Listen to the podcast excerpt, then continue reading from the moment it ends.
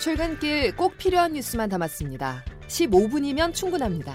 CBS 김덕기의 아침 뉴스가 전해드리는 뉴스 속속.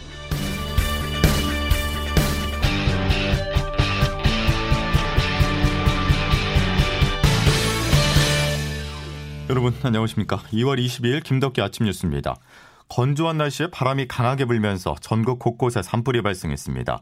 경북 안동과 예천에는 지금 이 시간에도 불이 번지고 있는데요. 산림청은 안동과 예천, 경남 하동, 충북 영동에 산불 재난 국가 위기 경보 중 심각 단계를 발령했습니다.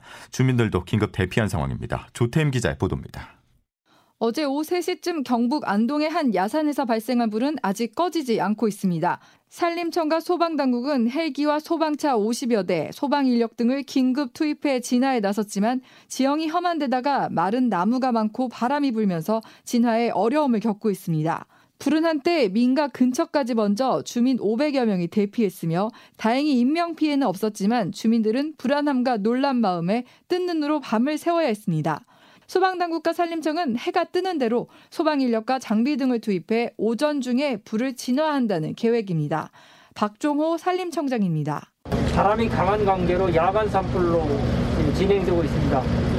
12시 아, 이후에 또다시 바람이 세질 것으로 예상이 돼서 오전 중에 주보를 완료하고 건조한 날씨에 어제 오후 4시 10분쯤에는 경북 예천군의 야산에서도 불이 나 진화 작업을 벌이고 있으며 앞서 어제나 2시 40분쯤 경남 하동의 한 야산에서도 불이 시작돼 아직 불길이 잡히지 않고 있습니다.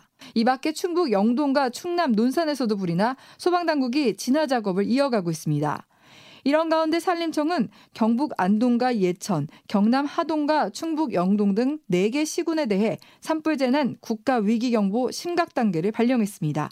CBS 뉴스 조태임입니다. 행정안전부는 어제 저녁 산불 대책지원본부를 가동해 재난지역 주민들의 대피와 임시거처를 마련하는 데 주력하고 있습니다. 정세균 국무총리는 산불이 강풍으로 빠르게 확산하고 있는 만큼 관련 인력과 장비를 최대한 동원하고 인명피해가 없게 만전을 기하라고 지시했습니다. 이어서 코로나19 소식입니다. 우리나라도 이제 코로나19에 대한 면역력을 갖습니다. 이번 주 금요일부터 아스트라제네카, 토요일부터는 화이자 백신을 접종하게 되는데요. 자세한 백신 일정 정석호 기자가 취재했습니다. 정부는 코백스를 통한 화이자 백신이 오는 26일 인천공항을 통해 국내에 도착한다고 밝혔습니다. 앞서 정부는 2, 3월 중 코백스로부터 모두 50만 회분의 백신을 공급받기로 했는데 이 중 화이자 백신 11만 7천 회 분을 먼저 받아 의료진에게 27일부터 접종하는 겁니다. 접종 대상은 감염병 전담병원과 생활치료센터 종사자 등 143개 병원 종사자 약 5만 5천 명입니다. 또 26일엔 국내에서 생산한 아스트라제네카 백신이 요양병원과 요양시설 등에 처음으로 공급됩니다. 접종 대상은 요양병원과 요양시설, 요양원 등 집단거주시설에 있는 65세 미만 입소자와 종사자들입니다. 그제까지 등록된 접종 대상자들을 분석한 결과 전국 요양병원 등의 종사자와 입소자 등 예방접종에 동의한 비율은 94%로 초기 접종 과정엔 큰 무리가 없을 것으로 예상됩니다. 방역당국은 이번 주 접종이 시작되더라도 감염 위험도는 당장 줄어들지 않는다며 철저한 방역수칙 준수를 당부했습니다. 중앙사고수습본부 손영래 사회전략 반장입니다. 2, 3개월 이상의 시차를 보면서 서서히 위험도는 떨어질 것으로 분석하고 있습니다. CBS 뉴스 정석호입니다. 일상 회복을 위한 백신 접종에 찬물을 끼얹는 소식도 전해졌습니다. 대한의사협회가 총파업을 또다시 언급하고 나섰는데요. 의사의 면허 취소 사유를 확대하는 내용의 의료법 개정안을 놓고 정부와 갈등을 빚자 심지어 코로나 백신 접종에 협조하지 않겠다는 으름장까지 놨습니다. 보도에 이정주 기자입니다. 의협은 이번 주부터 시작되는 코로나19 백신 접종 작업에 협조하지 않을 수 있다고 시사하며 반발하고 있습니다. 최대집 의협 회장입니다. 의료계 또 이런 어떤 문제 심각성을 어, 국회 특히 여당 쪽에 적극적으로 좀 말씀하셔서 이것이 정말 불행한 사태로 가지 않을 수 있도록 지난 19일 국회 보건복지위원회를 통과한 의료법 개정안 때문입니다. 성범죄 등으로 금고 이상의 형을 받은 경우 의사 면허를 취소하는 안을 담고 있는데 의협은 이를 과잉 규제라고 지적했습니다. 정부는 변호사나 회계사 등 다른 전문직과 형평성을 강조하며 의협이 사실을 호도하고 있다고 반박했습니다. 정세균 국무총리입니다. 교통사고만 내도 의사 면허가 무조건 취소되는 것처럼 사실을 호도하고 있어 개탄을 금할 수 없습니다. 아울러 정 총리는 의협의 불법적인 집단 행동엔 단호하게 대처하겠다고 경고했습니다. 백신 접종을 앞두고 국민 생명을 볼모로 삼는 행태는 용납하지 않겠다는 취지입니다. CBS 뉴스 이정주입니다. 코로나19 신규 확진자 수는 어제 이어서 오늘도 300명대를 기록할 전망입니다. 설 연휴 직후 확진자가 600명대까지 치솟았던 코로나 확산세가 다소 주춤하는 모습이지만 주말 감염 건수가 줄어들면서 일시적으로 확진자 수가 줄었을 가능성이 있습니다. 상황에 따라서는 거리두기 단계를 상향하는 조치도 검토할 수 있다는 입장까지 나오고 있는데요. 손영래 중앙사고수습본부 사회전략반장의 말 들어보시죠. 현재 감소세에 있던 3차 유행이 다시 증가세로 보이는 모습은 보이고 있으나 향후 금주 동안에 어떻게 추이가 전개될까를 좀 유심히 볼 필요가 있다라고 보고 있는 중입니다. 필요한 경우 거리두기 단계 및 방역 조치 등의 조정을 검토할 것입니다. 사회적 거리두기로 직격탄을 맞은 자영업자들의 피해를 보전해주는 손실보상제 도입이 지지부진합니다. 정부는 여전히 법리 검토 중인데요. 어떤 속사정이 있는지 이기범 기자가 알아봤습니다. 지난주 국회에 출석한 홍남기 경제부총리 코로나19 방역 조치로 손실 본 소상공인 자영업자에 대한 정부의 손실 보상을 법제화하는 것에 대해 이렇게 대답합니다. 손실이 명확하게 규정이 안 되면 보상하지 못한다는 그렇게 법 해석을 내놓는 분도 있습니다. 그래서 그냥 차라리 피해 지원으로 하면은 더 탄력성과 폭넓게 지원할 수 있는데 손실 보상은 정부 조치로 손실을 입은 모든 이들에게 손실 규모에 비례해 보상해 주는 게 원칙입니다. 반면 피해 지원은 정부가 지원 대상과 규모를 자유롭게 정할 수 있습니다. 재정을 걱정하는 정부로서는 손실 보상보다는 피해 지원 쪽을 선호하고 있는 듯합니다. 실제로 지금까지 정부는 자영업자에 대한 집합 금지는 확진자 발생과 무관한 예방적 조치이기 때문에 손실 보상을 하지 않았습니다. 김남주 변호사입니다. 확진자가 발생해서 영업 정지를 시키건 확진자가 발생할 우려가 있어서 영업 정지를 시키건 공공의 필요가 있어서 영업 제한을 한다는 점에서는 본질적으로 같은 거예요. 손실 보상을 어디는 해주고 어디는 안 해준다는 건 평등 원칙 위반인 거죠. 정부는 연구 용역과 본부처 논의를 거쳐서 오는 4월쯤 손실 보상 방안을 내놓을 방침입니다. CBS 뉴스 이기범입니다. 손실 보상제에 이어서 4차 재난지원금 상황도 전해드리겠습니다. 정부와 더불어민주당이 소상공인들의 매출 감소율을 두세 개 그룹으로 나눠 4차 재난지원금을 정액으로 차등 지급하는 방안을 유력하게 검토하고 있는데요. 예를 들어서 매출액이 10% 이내 줄어든 소상공인에 100만 원을 준다면 30%까지 줄어든 사람에게는 150만 원을, 50%까지 줄어든 사람에게는 200만 원을 주는 방식입니다. 여당은 이번 재난지원금 규모는 지난 3차 때에 비해서 지원 규모를 2배가량 더 늘려야 한다는 의견을 내놓고 있어서 최소 15조 원이 넘는 추경 예산 편성이 필요할 것이라는 관측이 나오고 있습니다. 다음 소식입니다. 청와대 먹구름이 들이우고 있습니다.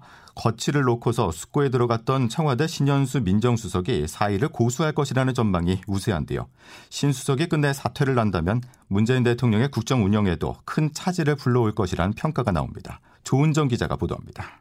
나흘간의 숙고의 시간을 가진 신현수 민정수석은 오늘 청와대에 출근해 최종적으로 본인의 거취를 표명할 것으로 알려졌습니다. 신수석이 사의를 접을 가능성은 현재까지 희박한 것으로 보입니다.